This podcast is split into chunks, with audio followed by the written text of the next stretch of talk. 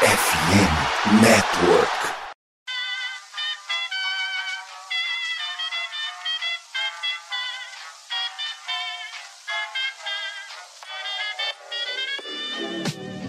Mais uma rebatida forte. E ela tá fora daqui! Uau! E ela disse adeus. É home run! Aquele abraço. Show me the ring and I'll jump right through. Salve, salve, damas e cavalheiros! Aqui quem fala é Kevin Marley, conhecido nas redes sociais como Kevin O'Dogger, mas para os mais íntimos, meu carequinho favorito. Estamos aqui hoje para falar de softball. E quem está aqui comigo para trocar uma ideia? Ele, o meu amigo, meu parceiro, o canalha Thiago Mares. Opa, tudo bom, queridos? salve, salve todo mundo. Bom estar de volta e dessa vez não tem que puxar esse barquinho. E bom, para falar de softball, quem está aqui com a gente hoje é nada mais nada menos quem está dentro do softball. Bárbara Vou, seja muito bem-vinda ao Rebatida Podcast. Oi, Kevin. Oi, Thiago. Oi para todo mundo que está assistindo a gente. Obrigada pela oportunidade de participar e falar um pouquinho desse esporte que eu tanto amo. Gente, o beisebol é pra gente o esporte favorito nosso daqui do Rebatida Podcast. Isso é óbvio, tá na cara. Porém, o beisebol tem alguns irmãos. A gente falou na, na semana retrasada sobre o cricket. E o cricket é o nosso irmão mais velho do, do beisebol. Nós temos o irmão caçula do beisebol, que é o softball. E é justamente de- deles que a gente quer falar hoje. Mas, primeiramente, vamos para os nossos cantinhos de recado.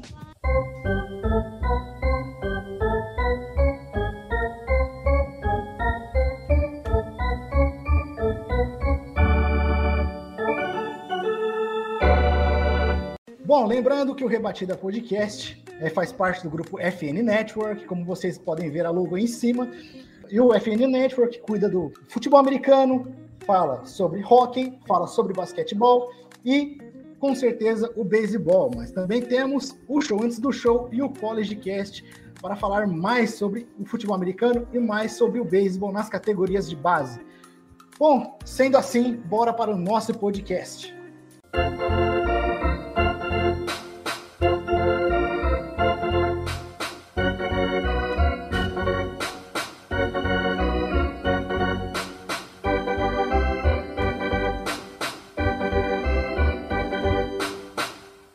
Bom, Bárbara, começando a falar um pouquinho com relação à história do softball, por onde que a gente pode começar?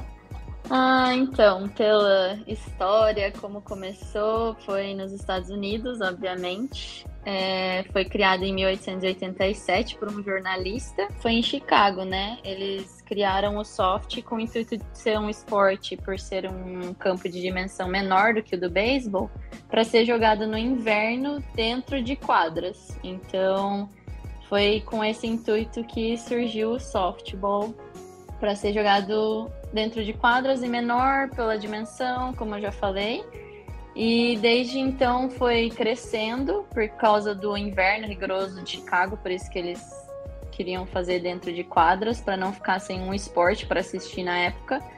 Então, com o esporte realmente teve crescimento em 1920 e aí que foi espalhando para o mundo.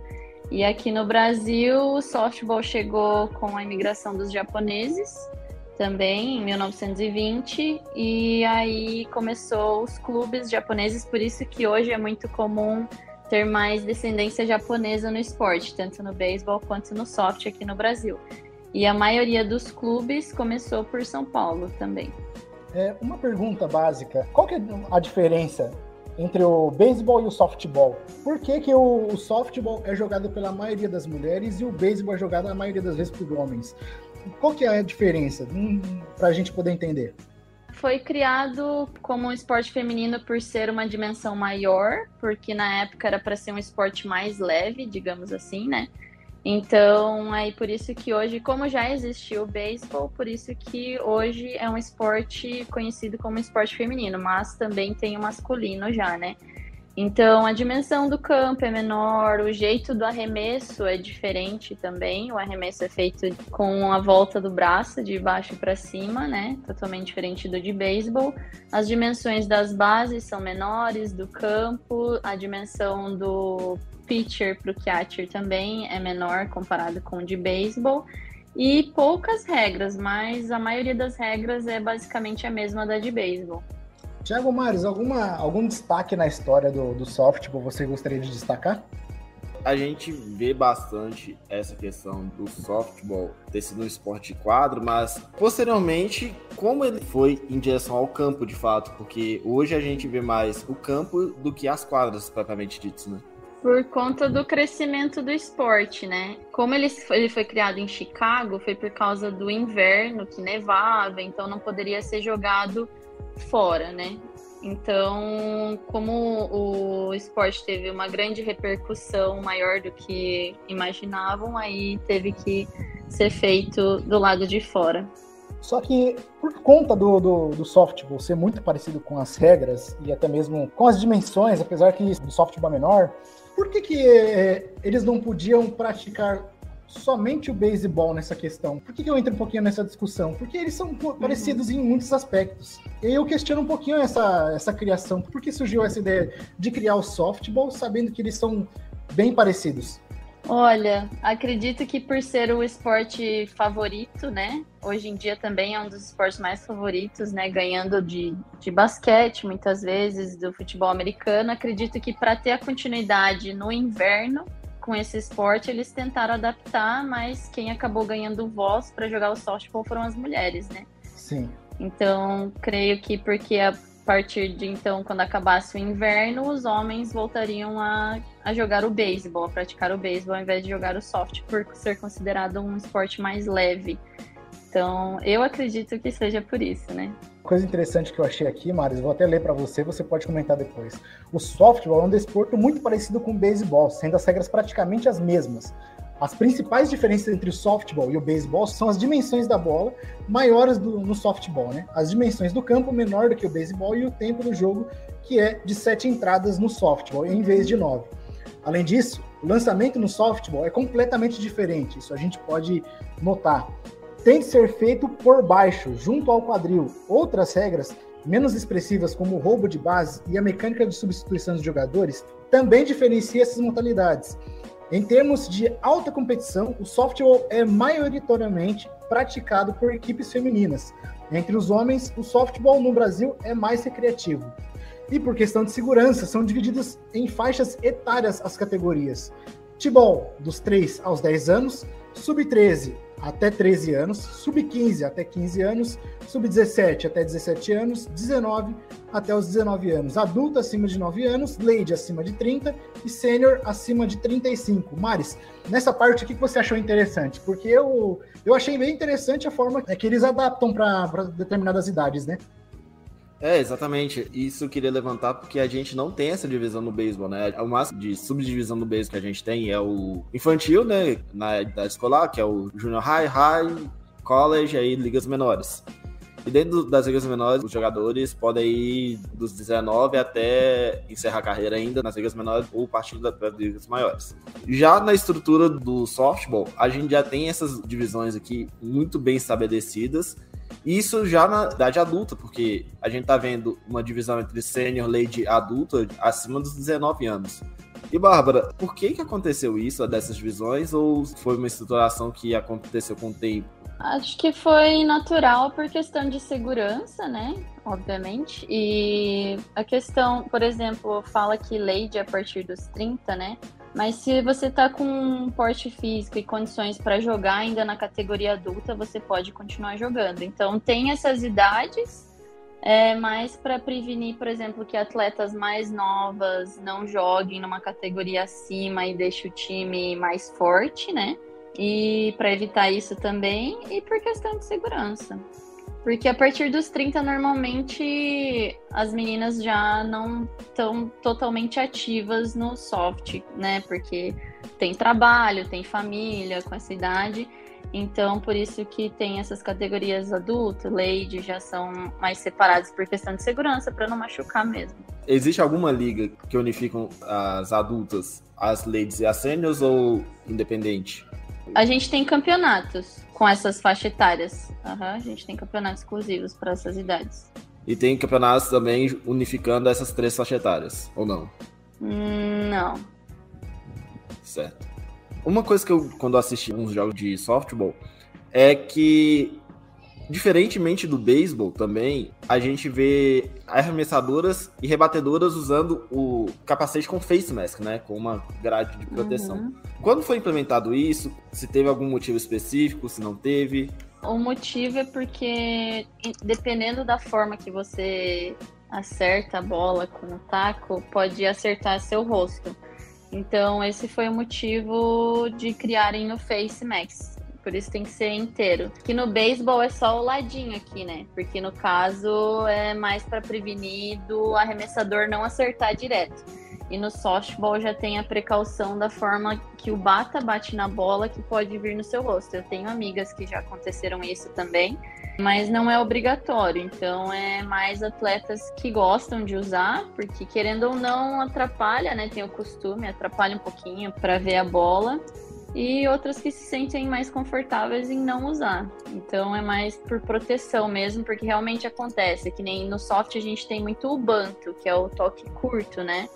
para poder mover o corredor na base. Então, nessas, dependendo de como a bola gira, pode bater no bata, como a gente fica com o rosto próximo do bata, pode bater a bola no bata e a bola vir no seu rosto. Então, é para prevenir lesões assim, né? Se machucar.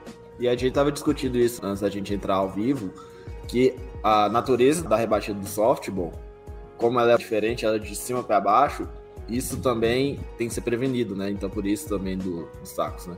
Isso. Da, das proteções. Uhum.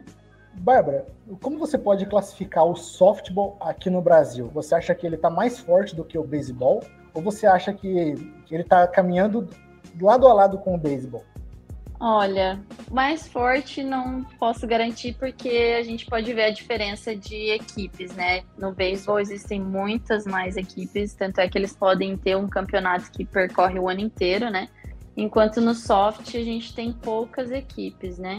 Creio que isso seja por divulgação, né? Correr atrás para poder chamar a meninada para jogar o soft. Mas em questão de nível, eu acredito que o softball brasileiro cresceu muito. Não sei, o, o beisebol também é muito forte, mas a gente já conseguiu atingir rankings mundiais assim muito bons no soft, independente né, das dificuldades, poucos times. Então eu acredito que em nível de jogo esteja bem parecido o beisebol brasileiro com o softball brasileiro. Mas em questão de, de ter mais competições e equipes, o beisebol está à frente do softball, sim. Você consegue classificar o softball americano para o softball brasileiro? É, se a gente conseguiu herdar alguns costumes de lá com muitos costumes de lá ou não? Em questão de atletas, algumas que jogam e fazem parte da seleção e muitas que já pararam é, já foram para os Estados Unidos, então a gente aprendeu muito, é muito diferente. É questão de técnica. Eu acredito que para adaptar mais costumes, os técnicos deveriam ter uma experiência lá, não só as atletas, porque as atletas vão, voltam e a gente um dia para de jogar. Então a gente tenta repassar para as atletas tudo aquilo que a gente aprendeu lá. Então Sim. tem muita coisa que ainda precisa aprender de lá, né? Acredito eu. E eu apoiaria sim técnicos tentarem ter uma experiência na temporada lá, porque questão de, de técnica, porque a diferença de quantidade de jogos que elas têm lá não tem nem como comparar com a gente aqui. Então é diferente, a forma que o técnico pensa é diferente, a experiência vai ser diferente, não tem como comparar.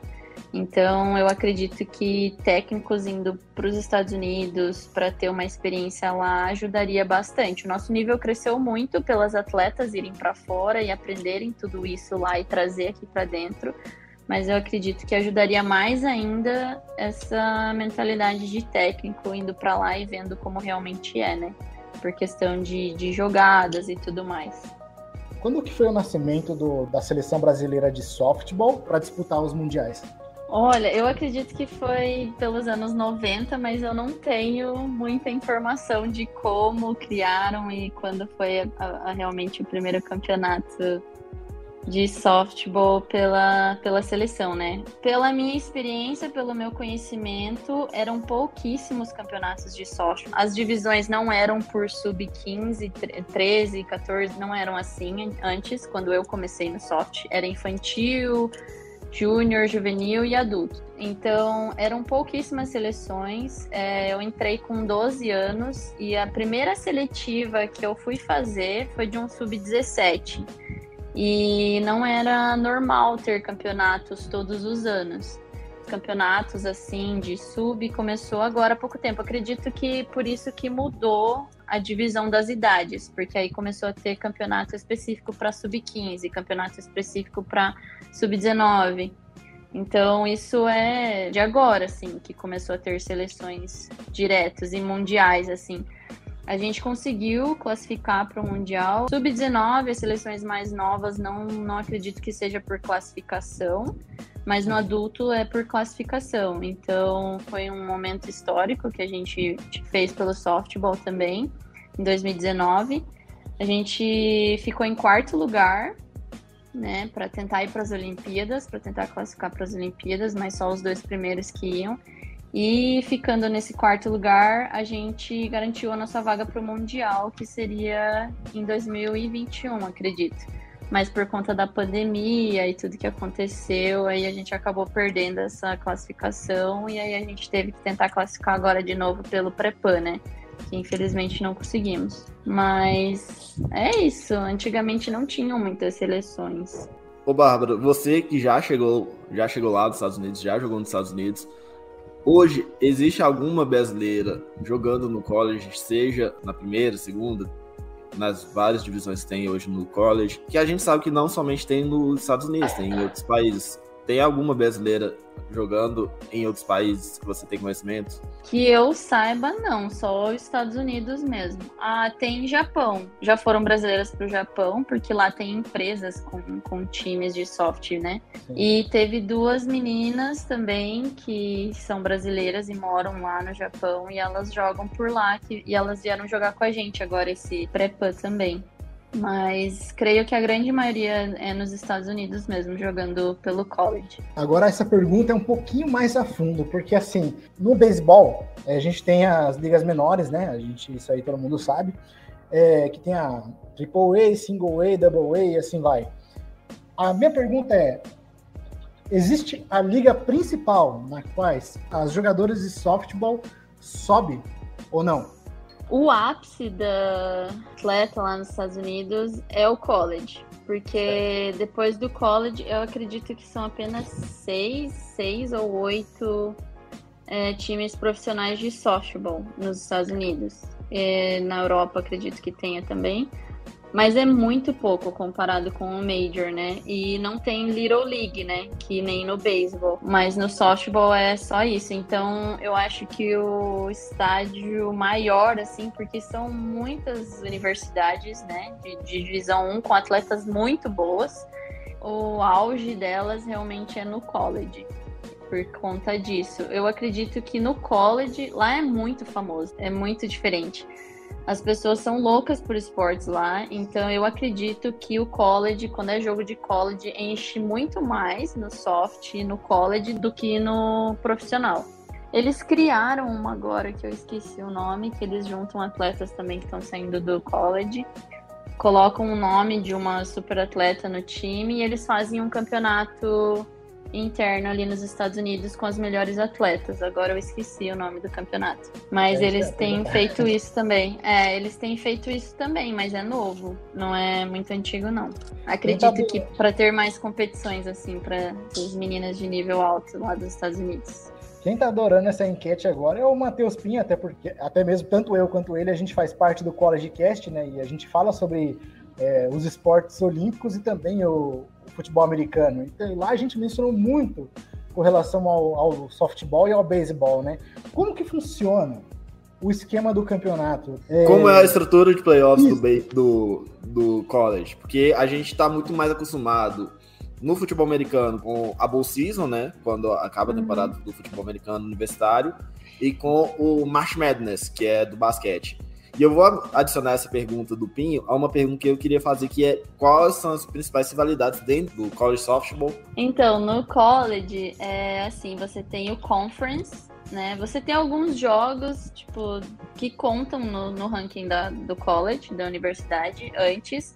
Aí você tem a conferência, dependendo do, do lugar da sua colocação na conferência, que aí a conferência acho que é separado por região, né?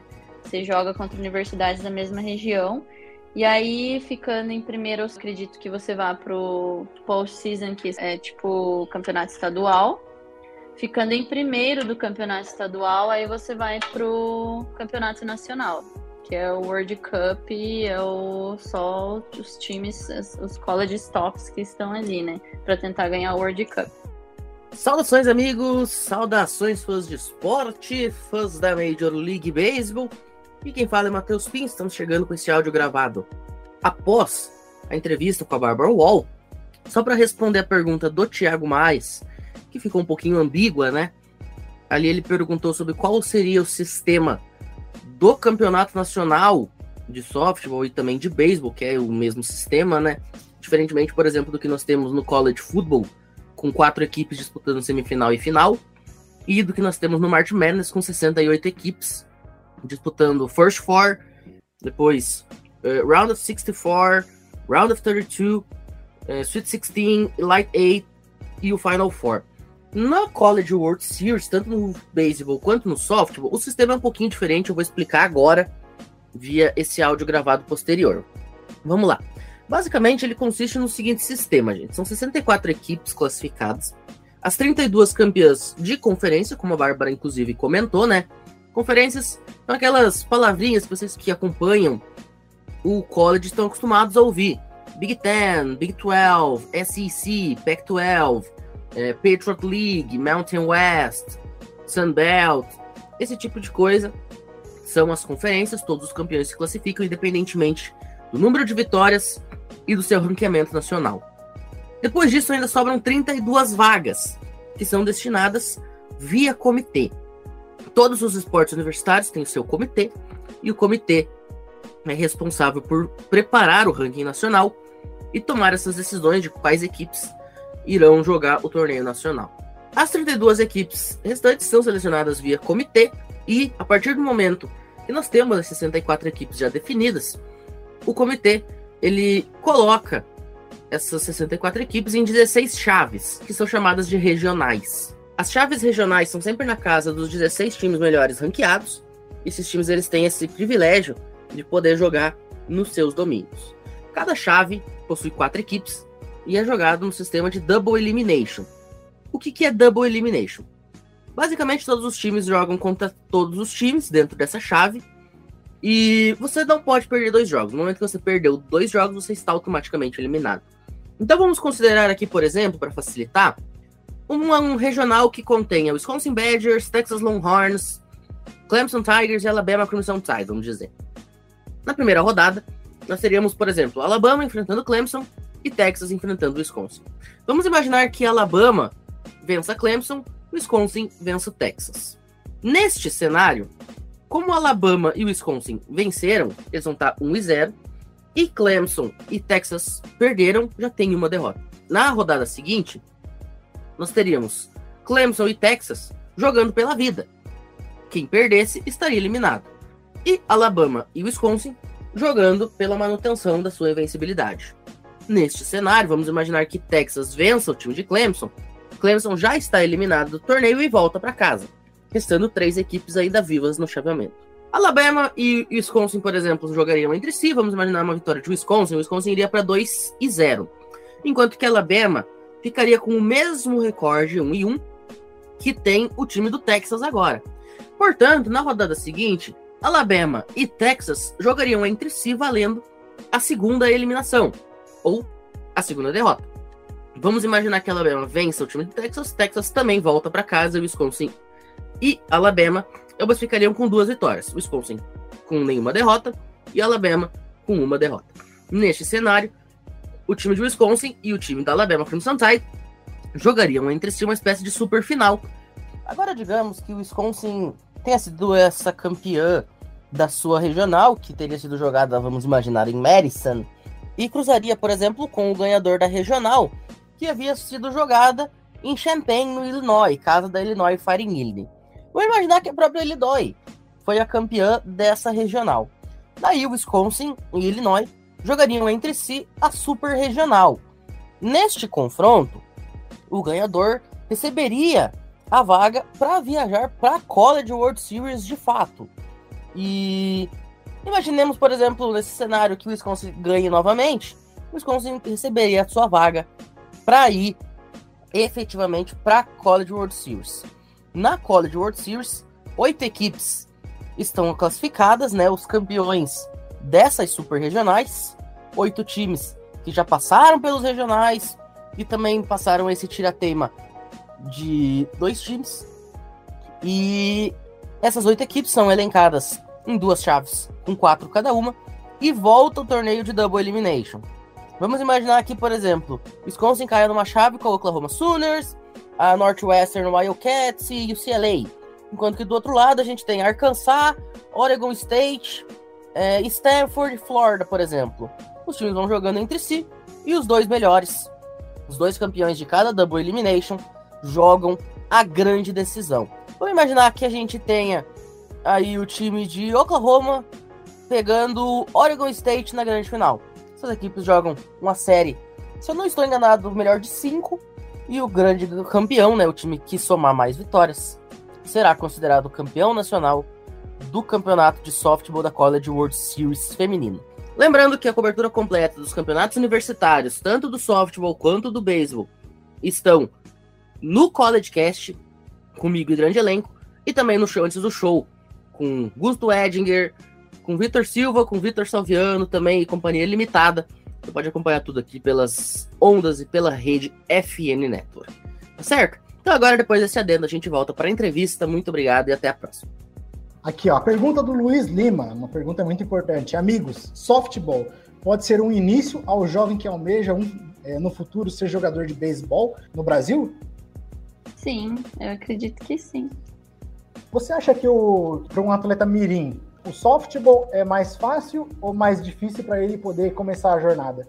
Você começando mais novo, lógico que vai te ajudar muito mais a ser um atleta melhor no futuro, né? Quando for mais velho. Eu creio que, como todos os outros esportes, quanto mais tarde você começa, o seu nível com certeza será menor do que uma pessoa que começou antes. Mas nada impede que esforço e força de vontade para chegar no nível que você quer chegar possa acontecer, né? Tudo depende da dedicação do, de cada atleta. Mas lógico que a idade influencia bastante, né? Também. Eu me lembrei de um comentário que é bem interessante. Quando eu estava conversando com o pessoal de um time de beisebol lá em Minas Gerais, eles receberam um atleta venezuelano. E esse atleta venezuelano, ele praticava em casa por não saber que tinha equipe brasileira. Então ele começou a praticar em casa, ele ficava jogando, jogando, jogando. Ele não teve muita oportunidade na Venezuela. Então ele começou a jogar aqui, brincar, jogando bola na parede e tal. E assim vai. E quando ele descobriu o beisebol aqui no Brasil, que aí já, já veio esse time de, de, de beisebol, ele começou a praticar mais. Ele começou a praticar mais, começou a jogar. E o treinador da, desse time falou que ele era um, um pitcher excelente, jogava muito bem. Só que onde eu fico mais é, maravilhado com isso é porque ele não teve muita oportunidade para treinar. Ele ficou treinando sozinho. Então, como você mesmo disse, Bárbara, é sim uma força de vontade. Mas, força de vontade, mas pelo amor de Deus. Queria força de vontade, cara. Vamos para o próximo bloco, vinheta.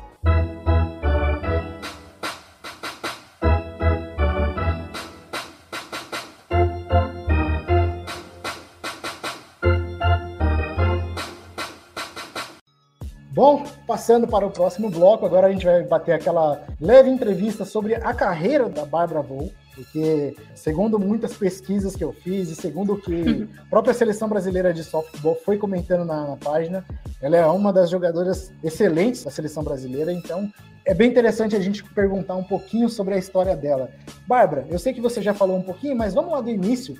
É, como que você começou a jogar o softball e que potencial que você viu no softball, sabendo que a gente aqui no Brasil, para as mulheres, nós temos o vôlei, temos o basquete feminino e assim vai. Por que o, o softball? Então, eu era muito moleca quando era criança, né? Eu tive dois irmãos mais velhos, então tudo que eu queria fazer era fazer as mesmas coisas que eles faziam.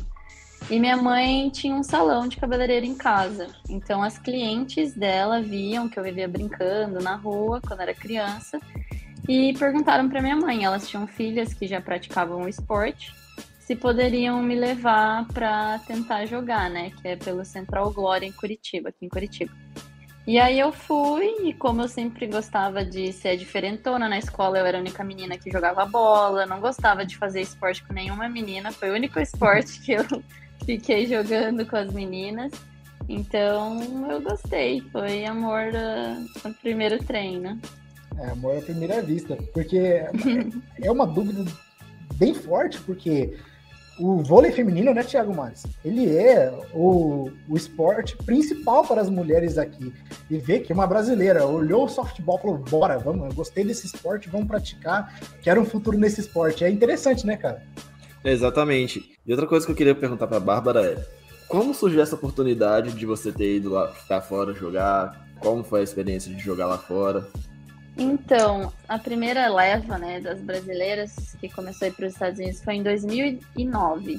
Eu ainda estava no meu ensino médio, eu ia me graduar em 2010. Então, para minha realidade de vida, poder ir para outro país, morar com bolsa, sem precisar de dinheiro né, da minha família, nada, era uma realidade que não era para mim. Então foi um sonho que eu criei, que eu queria e que eu batalhei para tentar. E em 2011 eu consegui a minha primeira bolsa, mas como eu já estava planejando em ir, eu tentei tirar o meu visto antes de ter a bolsa três vezes. De turista, surgiu uma oportunidade de jogar com o clube Blue Jays de São Paulo, um campeonato que eles iam também, levavam as atletas do Brasil para ir para lá, para ter uma experiência me convidaram, tentei, mas eu tive cinco vistos negados. Então eu não consegui ir logo depois do meu ensino médio, cheguei a desistir desse sonho, pensei, bom, não é para eu ir. Até que eu estava cursando faculdade de direito e eu estava me sentindo muito mal. Eu falei, Deus, eu só sei jogar, eu amo jogar, isso não é para mim. Eu estava meio perdida assim na vida, não sabia o que fazer, estava cursando uma faculdade, mas não era o que eu queria. E aí eu senti que era para eu tentar de novo, né? Que foi um pouco depois de eu ter me convertido e me batizado. Eu senti que era para eu ter tentado de novo. E eu larguei tudo, larguei estágio, larguei faculdade e falei assim, agora vai dar certo, porque Deus me confirmou e eu vou. E isso foi, eu já tava com 25, né? Sim. Foi em 2016. E deu certo. Aí eu tive duas viagens com a seleção naquele ano. Eu fui para um sul-americano, para o Mundial. Aí na volta do Mundial no Canadá, eu fiquei direto em São Paulo para tentar tirar o meu visto. E me deram, e aí em agosto eu estava indo embora. Então aí desde então eu tô lá. Eu tive altos e baixos lá também, é, por conta de ter ido uma idade mais avançada, né, do que o normal, lá para idade de college quando eu fui transferido do meu junior college para uma universidade, eu não pude jogar NCAA, que é a liga mais forte. Eles negaram para mim por conta da minha idade e por jogar pela seleção. Eles contaram a seleção como um esporte profissional, que era proibido na época, não sei se mudou alguma coisa nas regras hoje. Então eu tive que optar por tentar jogar numa universidade privada, que são universidades menores, mas que dificilmente dão bolsa integral, né? Sim. E aí tinha um técnico perto do meu junior college, da uma hora e meia, né, onde eu moro hoje. E ele era louco, ele queria muito que eu fosse para lá. Eu falei para ele que eu não tinha condições nenhuma de, de arcar, né, com os gastos e tudo. E ele deu um jeito, me deu bolsa integral para poder ir para lá. Então foi tudo Deus assim abrindo as portas para mim quando eu tava lá. E mesmo assim eu tive ainda problemas com a elegibilidade, mesmo né, numa liga privada, né, que é NAIA, que eles falam. Uhum. Eles me deixaram jogar só um ano, Só que eles me liberaram para jogar, a gente já estava na metade da temporada. Então eu fiquei o fall, que é o semestre de treinamento. A gente tem alguns jogos, né? Para jogar, eu não pude jogar por conta disso. E eu só fui jogar em março. Aí em março eu joguei, tipo, não deu nem dois meses que eu pude jogar com o time lá. E aí eu voltei meio que sem bolsa em 2019. E a minha elegibilidade acabava em dezembro, por isso que eu não ia poder jogar soft, porque a temporada é de janeiro a maio. E aí eu acabei jogando futebol, soccer, porque a técnica sabia da minha situação lá e o soccer, a temporada é no fall, que é de agosto a dezembro. Então, com essa, esse resto de elegibilidade que eu tinha, eu ainda pude manter mais um ano de faculdade até maio e joguei soccer daí pela faculdade também. Ô, Kevin, deixa só eu me meter aqui rapidinho. Eu tava ouvindo vocês aqui em off, inclusive, oi pra quem não sabia que eu tava aqui nos bastidores. Calma aí, calma aí. Mas- Calma aí. Peraí, peraí. Gente, pessoal, é, aqui está nossa, nosso ilustre Matheus Pinho, é o Nosso ilustre cachaceiro do Bruteco. cachaceiro do técnico, tá aí com a gente hoje. Ele que tá na equipe técnica. Matheus Pinho, a palavra é sua agora, fica à vontade.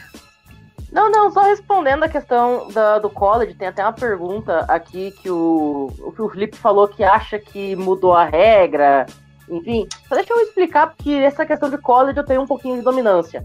Como é que funciona? A NCAA, ela de fato mudou as regras de elegibilidade a partir de, do ano retrasado.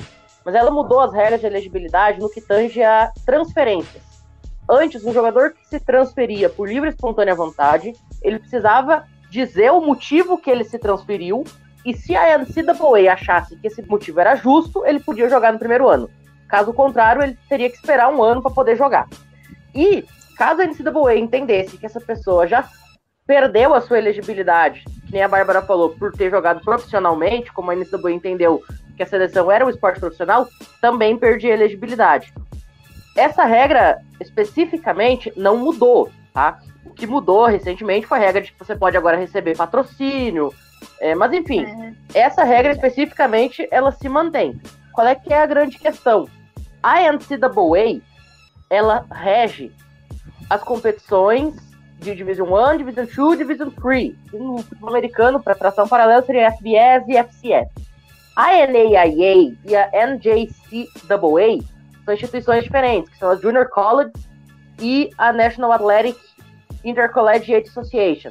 E essas duas elas não são regidas diretamente pela NCAA. Então essas duas, se um atleta ele quiser participar de um time delas, é essas instituições que vão dizer se pode ou se não pode. Elas são instituições que regem geralmente faculdades menores, pequenas. A NAIA, por exemplo, é para faculdades é, de menor porte, muitas delas privadas, que nem a Bárbara até comentou. E a NJCAA são as Junior Colleges, que seria o equivalente aqui no Brasil a um curso técnico de dois anos. É a base daquilo que você vai ter numa faculdade regular de quatro anos. Aí os estudantes fazem esses dois anos e depois eles vão para outra universidade para concluir os estudos. É só para deixar esse parênteses para o pessoal entender melhor do que a gente está falando aqui. Matheus Pinho, esse é o nosso Matheus Pinho, o dono do O- College Cast. Eu acho que tem um pouquinho de conhecimento sobre o, o que ele tá falando, graças a Deus. Não, só um pouquinho, porque o, o que eu não sabia, aprendi agora. Então, Ah, Mate- só uma é pergunta, Matheus Pinho, aproveitando que a gente já tá aqui. Fala aí. É, ô Pinho, um time da NAIA pode participar da NCAA ou não? Cara, então, a NAIA e a NJCAA são instituições que não tem nada a ver com a NCAA. É uma sopa de letrinhas aí, mas pra, pra gente entender, não tem nada a ver uma coisa com a outra. O que, que pode acontecer seria uma faculdade se filiar à NCAA. Só que para isso depende de uma série de fatores, como estrutura do programa, por exemplo, se o estádio da faculdade vai comportar as regras da NCAA, e especialmente, muito importante, se essa faculdade está disposta a ceder o número de bolsas que a NCAA manda, porque as divisões da, da NCAA elas são formadas dessa forma, né? A primeira divisão, por exemplo, você precisa dar um número X de bolsas. A segunda divisão são faculdades menores, com menos estrutura, e que precisam dar um número Y de bolsa que é menor do que o da Division 1, e assim sucessivamente. Então, por exemplo, na NAIA e na NJCAA, talvez os times eles não tenham interesse de dar essas bolsas, porque isso vai fatalmente significar, por exemplo, uma diminuição dos seus recursos. Porque o atleta não vai mais pagar. A- Abrindo um parênteses, dependendo se a universidade NAIA, dependendo do crescimento e do desempenho dela no esporte também, né, ganhando nationals direto, a universidade crescendo, eles também podem convidar essa instituição a ser parte da NCAA. Só para deixar isso registrado, foi mais ou menos o que aconteceu, por exemplo, com a faculdade de St. Thomas, que fica na região de Minneapolis. St. Thomas era uma NCAA Division 3, tá? Então, por exemplo, ela era uma terceira divisão, e ela atendia os requisitos de estrutura de programa para subir para a primeira divisão. Só que para isso ela precisou se comprometer com a NCAA a dar mais bolsa de estudo. E a partir do momento que ela se comprometeu com a NCAA de abrir mais bolsas de estudo, ela pôde fazer a migração e hoje ele é um time de primeira divisão. Caramba, velho. Tá certo. Uma aula hoje, velho. Valeu, me- valeu a enciclopédia. Matheus Pinho, parabéns aí pelo conhecimento. College Cast só tem, tende a crescer mais. Ah, detalhe, gente. O Matheus Pinho recentemente entrevistou o Wayne Herado e o Matheus Pinheiro, né? Quase um nome parecido com o seu, né? O episódio tá excelente. O Matheus vai deixar o link aqui pra gente. Manda, Ó, a gente tá em live em três canais diferentes nesse momento, né? O canal do Rebatida Podcast no YouTube, o canal da FN Network no YouTube e o canal da Twitch da FN Network. No canal da Twitch da FN Network e também no canal do YouTube da FN Network, essa entrevista que a gente fez com o Wayne Eirado e o Matheus Pinheiro tá disponível, só não vai estar no do Rebatida. Então, pra quem tá assistindo por esses outros dois canais, é só procurar que tá no mesmo canal que você tá. E pra quem tá assistindo o Rebatida, espera concluir a live, depois corre lá e procura que vai estar lá. E Vai também lá, tá no. Spotify, né, gente? Vão, tá no Spotify, no Disney, no Google Podcasts. Tá tudo lá. Então tá aí, já foi divulgado o nosso College Cast. Matheus Pinho, muito obrigado pela, pela rápida participação. Bom, Bárbara, agora minha pergunta, ela é, é, é- é um pouquinho pessoal, se você não quiser responder, não tem problema nenhum. Mas eu vejo que você faz bastante treino de fortalecimento é, é, no, seu, no seu Instagram pessoal. Aí eu queria te perguntar, esse treino de fortalecimento te ajuda bastante no, no softball ou ele é mais um treinamento pessoal mesmo? Quando eu comecei o CrossFit foi porque quando eu joguei o o soccer lá na universidade eu acabei rompendo o ligamento. Então eu comecei o cross porque eu consegui um patrocínio com a Maestro, que é a CrossFit perto da minha casa. É, eles me patrocinaram por ser atleta da seleção para eu poder ganhar a musculatura da minha perna.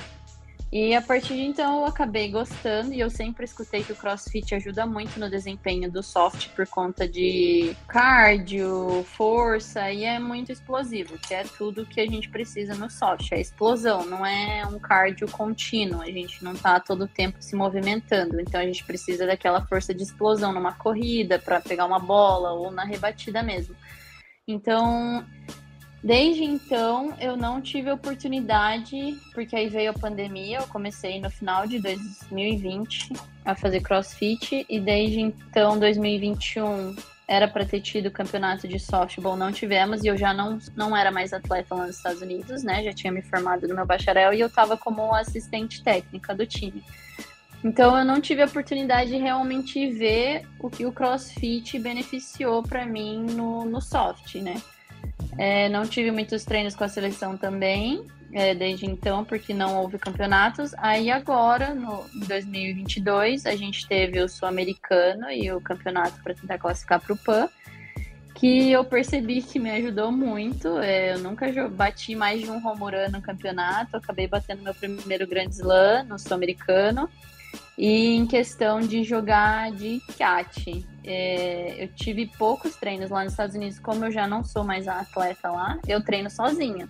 Então, é, o que me ajudou muito foi a minha roommate também, né, desse ano agora, pro campeonato pro Prepan, que ainda me ajudou um pouco para eu poder ver mais bola jogada por alguém, um pouco mais rápido. Mas até então eu treinava com um ti, um, um esportezinho, uma tela atrás da minha casa e fazia o arremesso quando as meninas, eu ia dar treino para as meninas lá do time da faculdade e falava para alguém jogar comigo. Eu cresci jogando de cat, né? Mas, né, quando eu atingi minha fase adulta no soft, eu já não era mais cat, eu era gaiá. Certo. Então, o que eu percebi foi o meu braço no campeonato pré-pan agora. Eu nunca tive um braço tão bom, nunca joguei de joelho para base, então eu percebi tudo isso e creio que tenha sido por conta do CrossFit, porque antes eu não fazia quando eu era mais nova e meu braço não era tão bom para os arremessos quanto hoje. Eu não tinha a força que eu tenho hoje por conta do CrossFit, então eu acredito que influenciou bastante. Tenho vontade de competir no CrossFit também, está nos meus planos, mas enquanto eu estiver jogando soft é para me ajudar para o soft também. Maris, eu só tenho uma pergunta para ela de, de catcher antes de passar para sua. É bem rápida. A questão do catcher. Você é- já era catcher quando você era pequena, né? Você era menor, você jogava como cat, né? É, só que você é, na verdade, outfielder. É, como que foi a diferença? Porque assim, você jogou ah, recentemente como cat por conta da catcher da afastada. Você sentiu uma diferença grande de jogar de outfielder para catcher? E também, já passando para a pergunta seguinte, é se o treinamento de perna ajuda bastante na, no jogo de catch. Ah, com certeza. No cat é perna, né?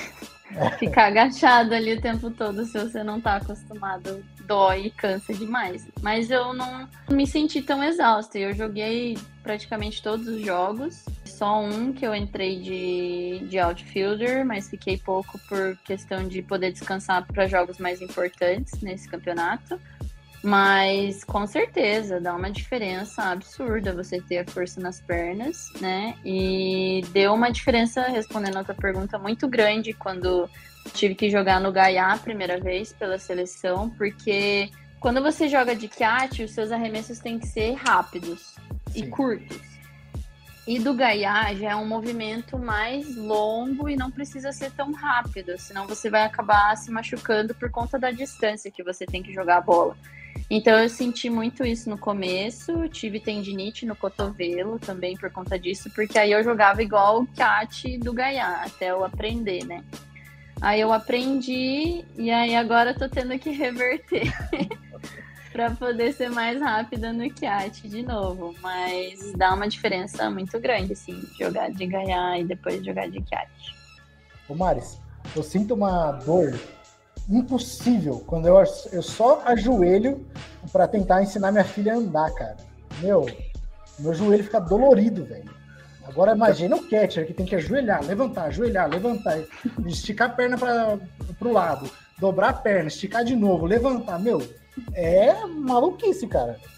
Ô, bicho, eu ia te zoar, mas vou deixar quieto. Por conta... Fica à vontade, Maris. É, o- Não, não, é- que a rebatida de férias é a deep web do rebatida. Fica muito próximo ali do, do de várzea, né? Fica, fica a processos a gente do beisebol de várzea, mas falando um pouquinho de uma coisa mais séria, ô Bárbara, eu já vi algumas vezes que a gente no beisebol a gente tem um rebatedor designado e no softball a gente tem uma coisa muito parecida, mas não sei se é tanto assim, que é o flex, a designated player. Como é que essas posições funcionam na verdade? Aqui no Brasil não é tão usado porque a maioria das arremessadoras rebatem, certo?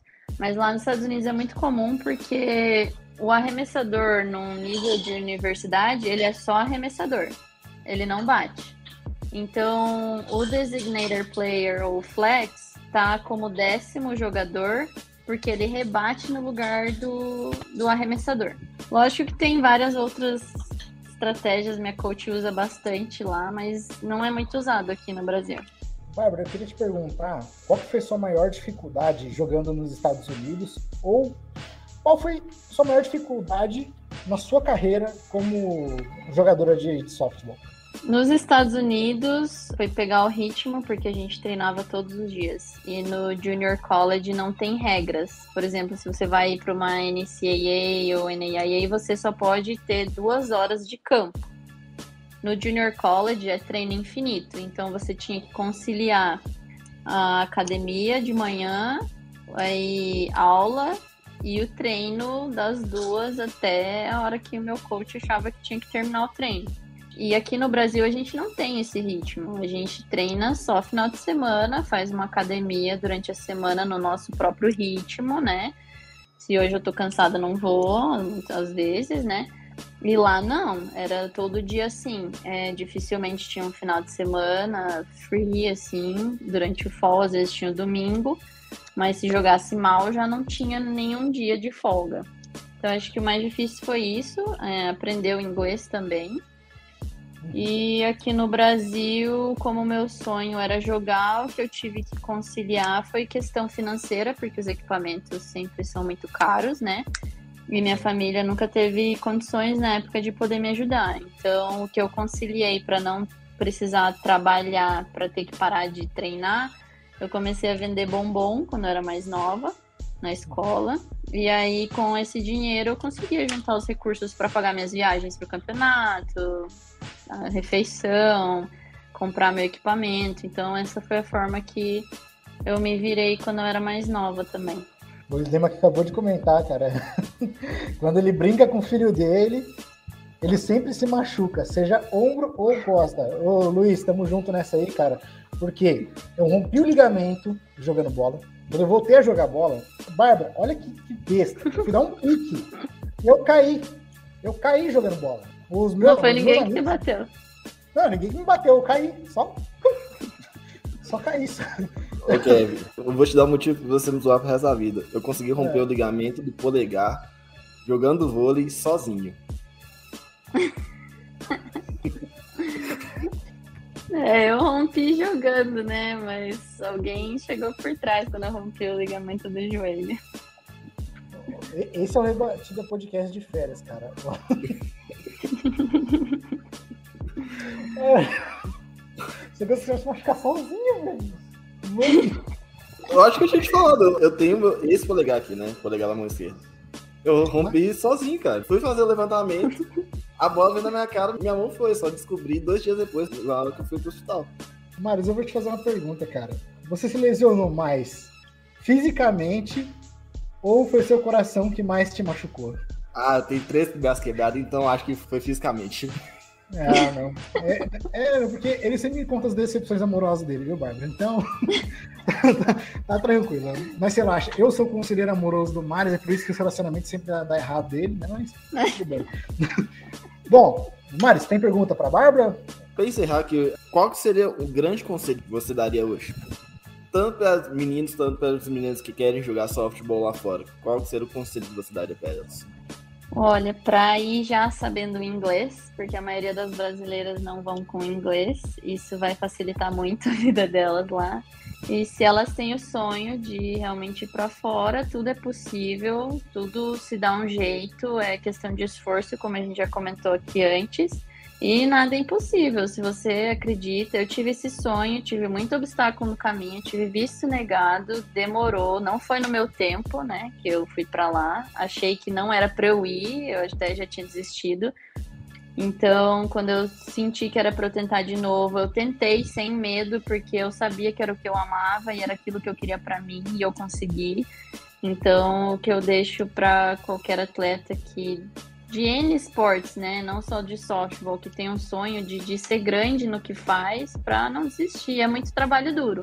É fácil ver, né, as pessoas que já estão no topo, que já conquistaram muitas coisas, mas o passado delas, tudo aquilo que elas tiveram que passar para poder estar ali é o mais difícil e é o que poucos querem fazer. Então, se você se incluir nisso, fazer o que é preciso para atingir suas metas, não tem o porquê não atingi-las. Então, para não desistir do sonho delas. E eu vejo que a sua influência e também da, da Mari, que é uma das grandes e excelentes jogadoras, jogou até pra fora. Falando nisso, ela tá me devendo uma live. Por favor, Mari, fala comigo. Bom, a- você, a Mari e algumas outras jogadoras que são mais experientes no, no software na seleção brasileira, eu já vi a influência de vocês dentro de campo, porque eu vejo que as, as jogadoras mais novas se espelham muito em vocês, né? Você acha que isso é um fruto de um trabalho da sua experiência? Foi você que foi dando conselhos para essas atletas mais novas ou não? Acredito que seja da experiência, porque tem tanta menina que eu nem imaginava que, que realmente é influenciada pelas atletas da seleção, tanto é do, do Central Glória mesmo, do meu clube aqui de Curitiba. Eu nem imaginava o quanto elas gostavam da gente. Tanto é que eu e a Hitomi, a gente foi conversar com elas um dia. Eu não conheço muito as mais novas porque eu tô morando fora, então eu não acompanho, né? Não, não tem como eu saber quem tá entrando no clube quem não tá. Então, algumas é, me seguiram, me seguem no Instagram, eu segui de volta, mas eu não sabia o tanto que a nossa carreira de atleta influenciava elas. Então, é muito legal e acredito que é pelo fruto mesmo, porque até então eu não conversava, não sabia, até elas começarem a postar e marcar a gente, né? Então aí a gente foi conversar com elas e é, é muito legal, porque elas escutam, elas amam, elas querem foto. E é, é bem bacana mesmo. Vou fazer uma pergunta para a Bárbara, que a gente até conversou isso antes do, de começar a live, que é algumas dimensões, né? A dimensão do bash, por exemplo, é um pouquinho maior do que o do, do beisebol, né? O bata de beisebol, ele é como se fosse um cilindro, né? Um funil. O de soft, ele já tem onde segura é, reto e aí ele alarga já direto, né? Então, acho que em questão de dimensão e números, eu já não sei muita diferença, mas creio que o formato que seja mais diferente, porque a dimensão é mais peso e tamanho, que já vem especificado em cada bata e depende de cada atleta do que eles gostam, né? Mas é mais o formato mesmo que muda, comparado do beisebol e do soft.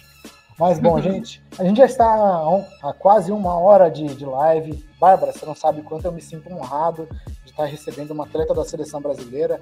É, recentemente, nós, é, da MLB Brasil, junto com a seleção brasileira de softball, fizemos uma parceria para a gente fazer a melhor a cobertura. Lógico que a nossa maior ajuda foi do Beisebol Mundo Afora, então muito obrigado ao pessoal do Beisebol Mundo Afora, que também eles fazem direto entrevista com, com as meninas do softball. Então, pessoal do Beisebol Mundo Afora, muito obrigado pelo trabalho de vocês. Também o trabalho de vocês foram excelente no World Baseball Classic. Então, nós somos fãs de beisebol e fãs de softball, vocês são excelentíssimos. E Bárbara, eu gosto muito do seu trabalho, eu gosto muito, te sigo lá nas redes sociais. É, eu vejo que você é uma das mulheres mais esforçadas do, do softball. Eu vejo que você é bem dedicada, é uma atleta nata, é aquela atleta, o Thiago Mares, que a gente fala assim, essa é brasileira de verdade, porque olha quanta insistência que ela teve na vida dela.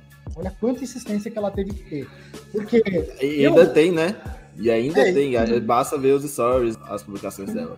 Exato, exatamente. E assim, eu sou um cara que eu pago pelas minhas desistências, porque eu sou gordinho assim, mas, pô, lutei Muay Thai, já lutei Jiu-Jitsu, já joguei futebol, eu era goleiro de futsal, me considerava um bom atleta, mas eu acabei desistindo porque comecei a trabalhar. Falei assim, ó, o trabalho não vai influenciar, mas eu chegava em casa, pum, cama. É por isso que eu considero a Bárbara uma das que muito nos representa, junto com a própria Kay Alves, que é uma excelentíssima jogadora de vôlei, que dá muito exemplo pra gente. Marta, porque a Marta, ela, desde o início, ela sempre teve é, embates na sua vida. Então, eu coloco a Bárbara Vou do lado dessas garotas que bem nos representaram aqui no Brasil. Então, Bárbara, parabéns pelo seu trabalho e muito obrigado por estar participando aqui com a gente. Obrigada a vocês. Nossa, até me emociono ser comparada com ela. Obrigada, obrigada mesmo. É sempre muito bom poder falar do softball, justamente por ser um esporte que não é tão reconhecido aqui e é mérito totalmente das atletas por estarem ali representando a seleção. É, é o que você disse. É, a gente está jogando por uma seleção, mas todo mundo tem o seu ritmo, tem que trabalhar, tem que. Daí, na hora vaga que você quer descansar, a gente tem que estar tá lá e treinar. É dessa forma que a gente tem que se dedicar, né? Para o esporte que a gente ama. Então, é muito bom, muito prazeroso poder compartilhar isso e poder mostrar para o pessoal um esporte novo que muitos ainda não conhecem também, né? Então, muito obrigada a vocês, muito obrigada podcast Rebatida, muito obrigada pelo convite. Eu fico muito feliz de, de poder participar e, e tudo que vocês fazem. É muito bacana todo o trabalho que vocês estão fazendo sobre os esportes. Tiago Mares, para quem você deixa aquele abraço, aquele beijo, aquele afago, aquele. Como é que fala? Como é que você fala? Eu vou te ensinar. Vou, eu vou te ensinar. Vai, Aquela massagem no quarto do metacarpo do pé direito. Melhorou pra você? Eu sempre rachei com essa frase. Mas, para quem que você manda todo esse esquema, que eu não vou repetir, porque é difícil. Um dia eu mando pra você pelo WhatsApp pra você gravar. Aí você vai gravando quando eu não puder participar. Eu vou mandar um abraço pra Bárbara, né? Porque desse, ter disposto a vir aqui, ter falado do esporte que ela ama, ter contado a experiência de vida dela. Então, e faça as palavras do Kevin as minhas. Então, muito obrigado por ter vindo aqui, Bárbara. Obrigada, obrigada a vocês.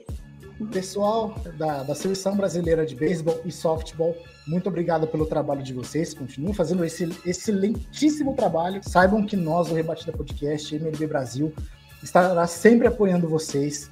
A gente sempre vai, vai estar assistindo vocês, a gente sempre vai publicar coisas sobre vocês, até porque sem vocês os nossos atletas não vão para fora. A gente tem um caso aí do Gabriel Barbosa, que está lá jogando no, na, no Colorado Rocks. A gente tem mais um jogador agora brasileiro, agora me fugiu o nome dele, que acabou de ser selecionado para jogar no Blue Jays. E, meu, é, o trabalho que vocês estão fazendo é o que influencia essa galera chegar lá em cima. E com certeza serve de inspiração para muitos atletas brasileiros que estão querendo começar a jogar o beisebol ou o softball. Então, seleção brasileira de softball, beisebol, não parem por gentileza. Eu agradeço muito a presença do Thiago Mares e a presença da Bárbara Vou. Ô, Kevin, e como você é mal educado, não deixou a, a nossa moça dar o, mandar os abraços dela, cara. Verdade. Que coisa feia. Por, por favor. Que coisa mande, feia. Mande seus abraços, pô, mande seus afagos, o seu, a sua massagem no quinto metacargo do pé esquerdo. ah, um abraço para todo mundo que acompanhou, para as meninas da seleção pro meu namorado, tá assistindo aqui do lado, pra minha mãe, pra todo mundo que fez parte dessa história da, da minha vida, que são várias pessoas, pessoal do Central Glória, do meu clube daqui de Curitiba. Então, um abraço a todos aí. Qual que é o nome dele mesmo? Vinícius. Vinícius, continua aí incentivando a nossa atleta brasileira, porque ela é top, cara. Ela trabalha muito, então agradeço aí por você estar sempre apoiando ela. É nóis, pessoal do Rebatida Podcast. É nóis, pessoal do, da Seleção Brasileira de Beisebol e Softball. E tamo junto. Tchau, tchau.